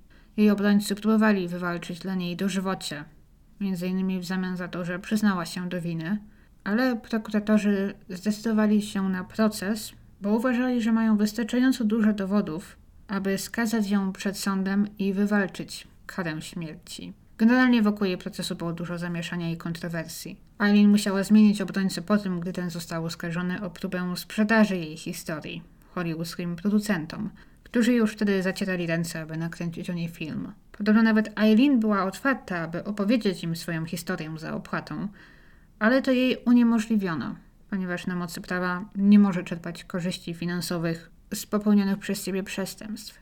Wielu policjantów i śledczych też wpadło w kłopoty, bo próbowali sprzedać informacje filmowcom, mediom, natomiast prawa do swojej historii sprzedała, podobno za niemałe pieniądze, Tyra Moore, która mogła to zrobić, ponieważ nie była o nic oskarżona. Więc ona nie czerpała korzyści finansowych z żadnego przestępstwa, które popełniła. Nie wiem, chyba nie słyszałam o drugim takim przypadku, gdzie towarzyszka seryjnej morderczyni, mordercy, która mogła wiedzieć tak dużo o popełnionych zbrodniach, nie tylko uniknęła zupełnie jakichkolwiek konsekwencji, ale jeszcze na tym zarobiła. Tada po wszystkim zniknęła i prowadziła raczej anonimowe życie. Proces Eileen zaczął się w styczniu 1992 roku, rok po jej zatrzymaniu. Ten proces miał dotyczyć jedynie morderstwa Richarda Malorego. Potem miały nadejść kolejne, ale sąd też dopuścił, że w czasie tego procesu można rozmawiać o dowodach, o zarzutach dotyczących również innych mężczyzn, co nie w każdym sądzie, nie w każdym kraju mogłoby mieć miejsce, ponieważ technicznie Eileen nie została jeszcze za te inne morderstwa skazana. Obrona Eileen próbowała udowodnić przed sądem, że ona faktycznie padła ofiarą brutalnego gwałtu ze strony Richarda Malorego, swojej pierwszej ofiary, że zabiła go w samoobronie. Eileen zezna zresztą, że w jej rozumieniu ci mężczyźni, których zastrzeliła, byli niebezpieczni, że zamierzali ją skrzywdzić i że gdyby ona ich nie zabiła, to oni poszliby w świat i krzywdziliby inne kobiety. Byłam tylko kobietą próbującą zarobić na życie, powie podczas swojego przesłuchania. Dlaczego nie mogli okazać mi odrobiny szacunku? Dlaczego próbowali mnie wykorzystywać? Drwili ze mnie, robili mi krzywdę, próbowali wywinąć się od płacenia mi, powie. Przeciwko niej musiała zeznać również jej dziewczyna, Tyra, która zeznała m.in., ponieważ ten proces dotyczył głównie Malorego, że w tamtym dniu, czy w czasie, gdy miała go zabić, potem gdy wróciła do domu, Tyra nie zaobserwowała na ciele Eileen żadnych widocznych obrażeń. Niczego sugerującego, że była przez niego torturowana, tak jak tu zeznała. Na dużą niekorzyść Eileen zadziałało jednak to, że strona oskarżenia nie dopuściła do procesu poprzedniego wyroku, jaki miał na swoim koncie zabity Richard Mallory, kiedy to został złapany praktycznie na gorącym uczynku na próbie gwałtu i że spędził za to w szpitalu psychiatrycznym 10 lat. Prokuratura nie dopuściła tego do procesu, czy opinii psychiatrów, że Mallory był niebezpiecznym człowiekiem. Obrona Eileen nie zdawała sobie z tego sprawy, co chyba też oznacza, że może nie zrobili najlepszej roboty, no bo nie sprawdzili przeszłości Malorego. Nie wysilili się, aby znaleźć dowody na to, że mógł być faktycznie niebezpiecznym człowiekiem. Łowa przysięgłych więc nie usłyszała tego. Zeznał też Barry, Barry Warnos, czyli brat ukośnik wujek, który zeznał właśnie, że ich dorastanie może nie było idealne, ale na pewno nie doświadczyli takiej przemocy i nadużyć, jak to opisała Eileen. Tylko też właśnie w tym był problem, bo Barry mieszkał z Eileen tylko gdy ta była małym dzieckiem, później wyprowadził się, bo był znacznie starszy, więc też nie mógł wiedzieć o wszystkim, co działo się w jego domu już podczas jego nieobecności. Mimo, że w teorii to właśnie zarzut o morderstwo Malorego mógł zostać przez obronę Eileen najłatwiej zwalczony, gdyby faktycznie udało im się udowodnić, że był niebezpiecznym człowiekiem. To jednak głowa przysięgłych potrzebowała jedynie 90 minut, aby uznać Eileen winną. Następnego dnia ta sama ława przysięgłych podjęła decyzję o skazaniu ją na karę śmierci. Po usłyszeniu tej decyzji Eileen spojrzała w kierunku ławy przysięgłych i powiedziała coś w tym stylu. Dziękuję wszystkim. Ja zostanę wysłana do nieba, a wy będziecie gnić w piekle. Spojrzała na nich i powiedziała: Niech wasze żony i dzieci zostaną zgwałcone. A gdy wstała i została wyprowadzona z sali sądowej, krzyknęła w stronę sędziego: Wysyłasz kogoś zgwałconego na śmierć? I go zwyzywała, pokazując mu środkowy palec, z tego co pamiętam. Zainteresowały mnie też te słowa, że niech wasze żony i dzieci zostaną zgwałcone. Nie, że niech wy na przykład zostaniecie zgwałcone, co pozwala mi przypuszczać, że ława przysięgłych to byli albo w całości, w zupełności mężczyźni, albo przynajmniej większa część z nich to byli mężczyźni. Próbowałam znaleźć informacje, z kogo składała się ława przysięgłych. Oni zwykle są anonimowi, nie nagrywa się ich, nie wolno im robić zdjęć czy podawać ich nazwisk. No ale często można przeczytać właśnie, że ława przysięgłych składająca się tam z sześciu kobiet, sześciu mężczyzn kogoś skazała i tak dalej. A tutaj nie mogłam nic o tym znaleźć. Może gdzieś jest ta informacja, ale ją przegapiłam. Jak ktoś wie, dajcie znać w komentarzu, bo jestem ciekawa. Ale mam wrażenie, że właśnie głównie byli tam mężczyźni. Co też chyba nie zadziałało na korzyść Eileen i wydaje mi się, że i tutaj jej obrona chyba nie zrobiła najlepszej roboty. No wiecie, jak to w Stanach wybiera się przysięgłych do ważnych procesów. Obrońcy, prokuratorzy zadają im pytania, eliminują ławników, którzy według nich mogą nie być obiektywni. Wiadomo, jest masa badań psychologicznych, jakich ławników wybierać, jakich nie wybierać. I oczywiście obronie powinno zależeć na tym, aby wybrać ławników, którzy mogą bardziej utożsamiać się z oskarżoną niż z ofiarami. A nie oskarżenia oczywiście na odwrót. Dlatego prokuraturze właśnie pasowałoby, gdyby byli to głównie mężczyźni, a obrońcą, gdyby były to kobiety, które może również znalazły się kiedyś w podobnej sytuacji jak Eileen. Zostały wykorzystane, były w jakimś niebezpieczeństwie ze strony mężczyzny i może mogły trochę lepiej zrozumieć ten argument o obronie własnej. A dobra, koniec moich wynurzeń. Po wszystkim Eileen została umieszczona w celi śmierci. Później też siedząc w więzieniu zostanie uznana winną pozostałych morderstw i otrzyma łącznie pięć kolejnych wyroków śmierci. Już tak oczywiście tylko dla formalności. Łącznie jednak otrzymała sześć, a nie siedem wyroków śmierci, ponieważ ciała jednej z ofiar nigdy nie znaleziono. Oczywiście z powodu wszystkich odwołań, apelacji, skazany, skazana może czekać długimi latami na wykonanie egzekucji. Są ludzie, którzy zostali skazani na śmierć w podobnym czasie co ona i jeszcze siedzą w więzieniu.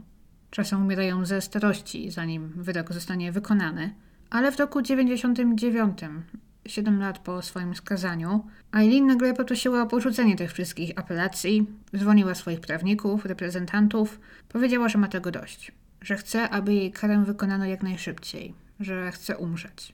W tym czasie udzieliła kilku wywiadów, innymi odwołując swoje wcześniejsze zeznania, że którakolwiek z tych zabójstw miało coś wspólnego z obroną własną. Powie, że zeznała tak tylko dlatego, że chciała bronić Tajry, która, jak też powie, w rzeczywistości wiedziała o tych morderstwach od początku, ale nic nie zrobiła. Czyli teraz zupełnie odwróciła to, co powiedziała na początku o 180 stopni. Gdy wiedziałam niektóre z tych jej wywiadów, to wygląda w nich na osobę, powiedzmy, o takim bardziej przytomnym umyśle. Wygląda jakby faktycznie mówiła prawdę, jest taka opanowana, zupełnie inna niż gdy była w czasie procesów. Bo z jednej strony właśnie podczas tych procesów zachowywała się, tak powiem, kolokwialnie jak obłąkana. Wyzywała wszystkich, groziła, pokazała sędziemu środkowy palec. I na początku, gdy zobaczyłam ten wywiad, gdzie jest taka spokojna, i mówi, że naprawdę wcale tak nie było, że ona po prostu chciała tych mężczyzn określić, że na tym jej zależało. To pomyślałam na początku, że może faktycznie kilka lat spędzonych w więzieniu gdzieś tam, wiecie, spojrzała na to wszystko z perspektywy czasu. Plus teraz była w trzeźwości od wielu lat. Może ułożyła sobie to wszystko w głowie i postanowiła wyznać prawdę. Ale znów są wywiady z nią z tamtego czasu, o których może mówi się trochę mniej, ale są których Eileen opowiada niestworzone historie. O kosmitach, o spotkaniach z Bogiem, o torturowaniu jej falami radiowymi. Przedziwne rzeczy, które jakby ich posłuchać wyraźnie nie wskazują na jej najlepszy stan psychiczny. Więc ciężko powiedzieć, w co wierzyć. Poza tym podczas jej procesu zeznał psychiatra, który zdiagnozował u Eileen zaburzenie osobowości typu borderline. Zwrócił też uwagę, że Eileen mogły zdarzać się halucynacje, że nie zawsze tak dobrze kontaktowała z rzeczywistością, że mogła nawet właśnie cierpieć na urojenia prześladowcze, wierzyć, że ktoś chce ją dopaść, że wszyscy przeciwko niej spiskują. I sądził, że przynajmniej w trakcie procesu była niezupełnie poczytalna. I przez to wszystko też zanim wykonano jej egzekucję, pojawiło się dużo oponentów.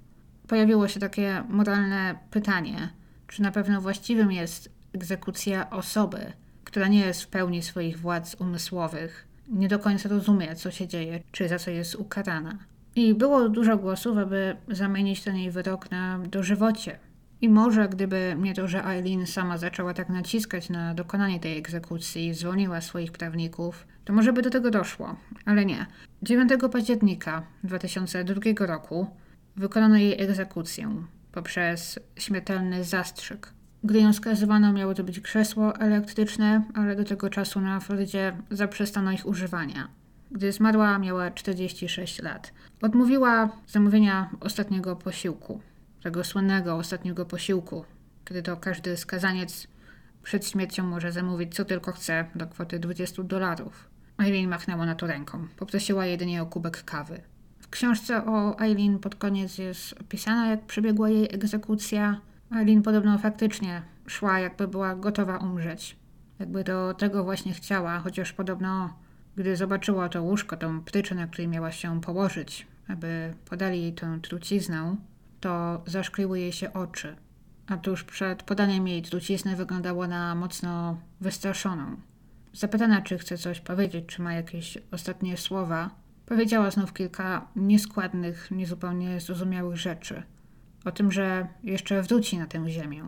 Powiedziała coś w stylu, że żegluję z kamieniem, wrócę jak Dzień Niepodległości 6 czerwca z Jezusem. Obiecuję, że wrócę. Coś w tym stylu. Znów można zaryzykować stwierdzenie, że nie była w pełni swoich władz umysłowych. I na początku, gdy Eileen została skazana, czy później, gdy trwały prace nad filmem o niej, czy niektórych dokumentach o niej, i zwłaszcza w prasie w tamtych czasach, była pokazywana jako właśnie ten taki tytułowy monster, jako wcielenie zła, dama śmierci o niej mówiono. Natomiast z biegiem lat opinia publiczna zaczęła mieć trochę więcej sympatii do jej osoby. Gdy oglądałam kilka innych materiałów na YouTube o niej i przeglądałam komentarze, to widziałam, że jednak przeważają komentarze, w których można przeczytać trochę współczucia dla niej. Często można spotkać się z głosami, że to niesprawiedliwe. Jak wielu innym gorszym mordercom i zbrodniarzom udało się wywalczyć dożywocie, albo nawet czasem wyjść na wolność po jakimś czasie, a Eileen została tak prędko stracona, że nie wzięto pod uwagę tego, jaki miała start w życiu, czy w zasadzie jego brak, co przeszła i co nią kierowało. Wciąż powiedziałabym, wciąż powiedziałabym, że jeżeli z taką łatwością w tak niewielkim czasie zastrzeliła tyle osób, nie powinna była nigdy wyjść na wolność, ponieważ nie była bezpieczna. Ale chyba muszę się zgodzić, że ta kara śmierci była mocno pochopna. Każdy chyba ma właśnie swoją interpretację co do tego, co kierowało Eileen, co się naprawdę wydarzyło, ile w tym wszystkim było obrony własnej, czy jakiejś zupełnej niepoczytalności, a do jakiego stopnia ona wiedziała, co robi. Oczywiście zachęcam, żeby się podzielić, jakie są Wasze odczucia, gdzie Wy w tym wszystkim stoicie. Ja dorzucając swoje trzy grosze, jestem w stanie uwierzyć, że Richard Mallory mógł zrobić jej krzywdę, czy próbować zrobić jej krzywdę, bo jednak jest dziwne to, że Eileen tak długo zajmowała się pracą seksualną i nikomu nie zrobiła krzywdy, i akurat w tym jednym wypadku coś się wydarzyło. Natomiast ponieważ Eileen miała skłonności do paranoi, jestem niemalże pewna, że chociaż raz w swoim życiu została przez kogoś wykorzystana. Nie wiem, czy faktycznie przez swojego ojca, brata, ale przypuszczam, że to, czym ona się zajmowała, życie, jakie prowadziła, na pewno padła czyjąś ofiarą przynajmniej raz. I potrafię sobie wyobrazić, że to mogło gdzieś tam podsycić tej taką paranoję, i w pewnym momencie, w szczególności gdy dużo piła, czy korzystała z innych używek, bo też czasem brała narkotyki, że mogło jej się uroić, że ktoś próbuje jej zrobić krzywdę, nawet gdy niekoniecznie tak było. Nie sądzę, że spotkała się z Richardem Malorym tamtego dnia z zamiarem zabicia go, natomiast później wydarzyło się coś, co spowodowało, że uznała, że to jest najlepsze wyjście. W swoim może zamroczonym alkoholem umyśle uznała, że to jest najlepsze wyjście. Nawet jeżeli było to coś, co może wykroczyło poza granicę obrony własnej, ale wciąż mogło być zabójstwem w afekcie. Ona sama pytana, dlaczego nie poszła na policję, skoro to była obrona własna. Powiedziała, że wiedziała dobrze, jak zostanie potraktowana przez policję, gdy powie, czym się zajmuje, po co z nim tam pojechała, i że nikt jej nie uwierzy. Ciekawe jest też to, że po śmierci Malorego Alin nie zabija nikogo przez ponad pół roku. Nic się nie dzieje. Ciekawe mnie, czy mogło być tak, że ona po prostu, gdy upłynęło już wystarczająco dużo czasu, zdała sobie sprawę, że kurczę, chyba mi to uszło na sucho. Zastrzeliłam go, okradłam i nikt o tym nie wie. I może zdała sobie sprawę, że w ten sposób jest w stanie zarobić dużo więcej, niż próbować zarobić sprzedając seks. Niektórzy sądzą, że może to trochę w desperacji, bojąc się, że Tyra ją zostawi i potrzebując pieniędzy, aby ją przy sobie zatrzymać uznała, że najlepiej będzie po prostu zabijać tych mężczyzn, jeżeli uznała, że może ich okraść i dobrze na tym wyjść. Bo gdzie jestem sobie w stanie wyobrazić, że niektórzy z jej klientów mogli przekraczać granice, mogli jej grozić, mogli chcieć zrobić jej krzywdę, oszukać ją, zrobić coś, co spowodowało, że miała potrzebę się bronić, to statystycznie nie wiem, czy mogła to robić przez tam ponad dekadę, i nie musieć nikogo zastrzelić w obronie własnej I nagle w ciągu 6 miesięcy trafiło jej się aż 6 takich klientów. Nie sądzę, że oni wszyscy planowali zrobić jej krzywdę. Natomiast w jej głowie, z jej tendencją do paranoi, mogło jej się wydać, że tak było. Albo faktycznie to było zupełnie cyniczne, z zimną krwią. Jeszcze przy pomocy i wiedzy Tyry Eileen strzelała do wszystkich tylko po to, aby ich okraść. Tak, też mogło być. Jestem ciekawa, co wy sądzicie. Dzięki raz jeszcze Bugbitowi za bycie patronem dzisiejszego odcinka. Przypominam o kodzie Annex. 30 dni za darmo można sobie posłuchać masy audiobooków. Trzymajcie się gorąco. Dzięki wszystkim, którzy dotrwali do końca. Jesteście super. I słyszymy się za tydzień. Trzymajcie się. Pa!